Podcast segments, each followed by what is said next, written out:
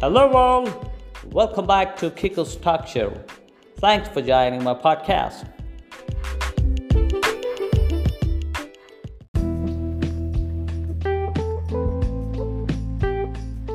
Yellowstone National Park is a beautiful place.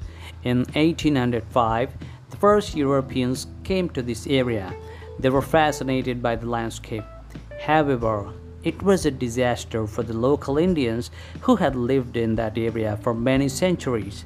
More and more Europeans came, and within a hundred years, all the Indians disappeared from Yellowstone.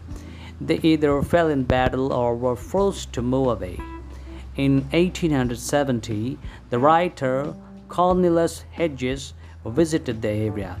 After his return, he suggested that the area should be protected. Then the President of the USA also came to see the beauty of Yellowstone. After his visit on March 1, 1872, he declared Yellowstone a national park. It was the first national park in the world. Today, people can see many species of animals in the park. The grizzly bear, black bear, coyote, and bison live there. The park is visited by 3 million tourists every year. There is also one big danger in the park. There is a huge active volcano below the ground. If it exploded, it would negatively affect the lives of many people.